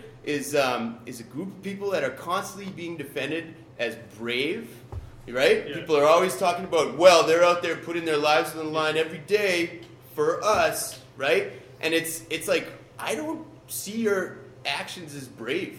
Yeah. I I think you have an irrational fear of of men of color. Yes. And and you're Yeah. fucking you're supposed to be brave, but you're not acting brave. No. You are walking into a situation uh, and you're so scared that shoot first is the fucking Is the thing on your mind. mantra. Yeah, yeah. And that is outrageous. It makes no sense for people to defend that. You know that it has everything to do with them um, feeling a kinship with the officer For sure, yeah. because of race, and then they feel personally attacked when people are saying, "Yo, this isn't right." They can't separate themselves from the officer because they can't separate themselves, you know, Well, it's from, like- it's like from race, court- and like yet they demand of people that, "Oh, I don't see color. This isn't a race Yeah, yeah, issue." sure, yeah. You know, like it's Which is it's the most fucking insane. I, I was, Yeah, about- absolutely. I was about to say You, whenever you want to know when someone's about to say something racist? When they say that, yeah. Is when they say, I "I love all people, black, white, and green." Yeah.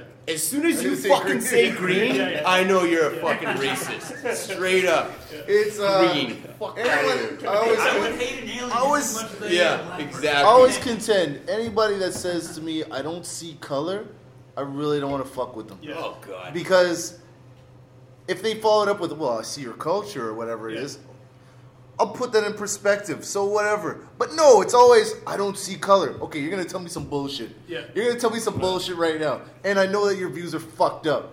Because guess what? I look different from you. Yeah. I come from someplace different than you. I live here. I'm bringing things to this country. People also look different than me. They're bringing things to this country. We're all bringing something to this country. Don't discount that there's stuff that is different about us. Yeah.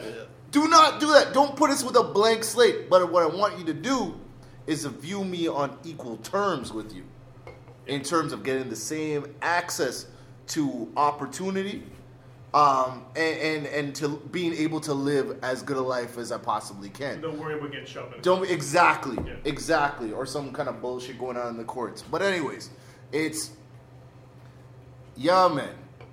That's uh, fuck's sakes, man. I don't. Should we uh, wrap this up? Maybe. Yeah, maybe we should.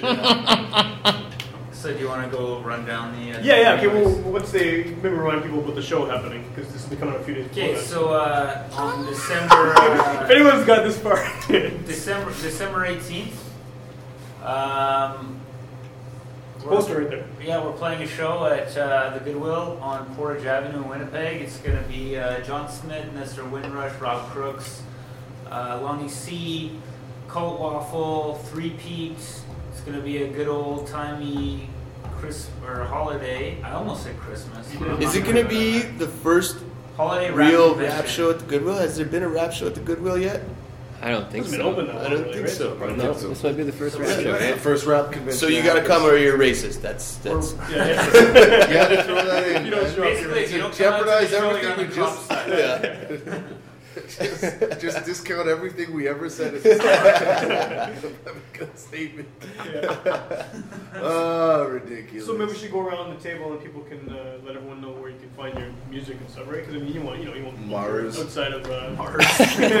on the moon. Okay, yeah, yeah, yeah. Have a I'll go first. Uh, Tracy. check, check. Those aliens were white, by the way. Were they aliens? The Anunnaki brought us civilization. um, so you can find me at uh, facebook.com slash uh, Rob Crooks Music, at Rob Crooks on Twitter, robcrooks.com. Uh, you can find me soundcloud.com slash Lonnie dash C C E, um, as well as Mixcloud. And yeah. Catch me on the moon or Jupiter. Fighting Dick Tracy. Yo, arm wrestling Dick Tracy. Talking to Count Basie. Uh, best way uh, to follow me is on Twitter uh, at Smitty my bro. S M I T T Y M Y B R O. You can get all the information you need out of there. I'm all over the place as far as labels and websites and and all that good stuff. Cool. Don't Uh, forget about December 29th at the Goodwill PNC 20th Oh yeah. 20 anniversary reunion show. And if people want to hear more uh, episodes of this show, they can go to witchpolice.com. There's 100 and whatever episodes there for free download and streaming. And uh, we're on Twitter at witchpolicefm, Facebook slash witchpolice radio, and a bunch of other places. Oh, uh, you can listen on the actual radio on Monday nights at 11 on uh, 101.5 UMFM. And we're also part of the Garbage Hill Podcast Network, which is just uh, the goal of it is to have like a one-stop shop for uh, independent radio in Winnipeg of all different kinds of you know music shows and other kinds of shows as well. So check it. And Rob, you had another song you want to play to close up? Yeah, let's uh, just close it out with uh, Mouth Breather by uh, the Jesus Lizard. Cool.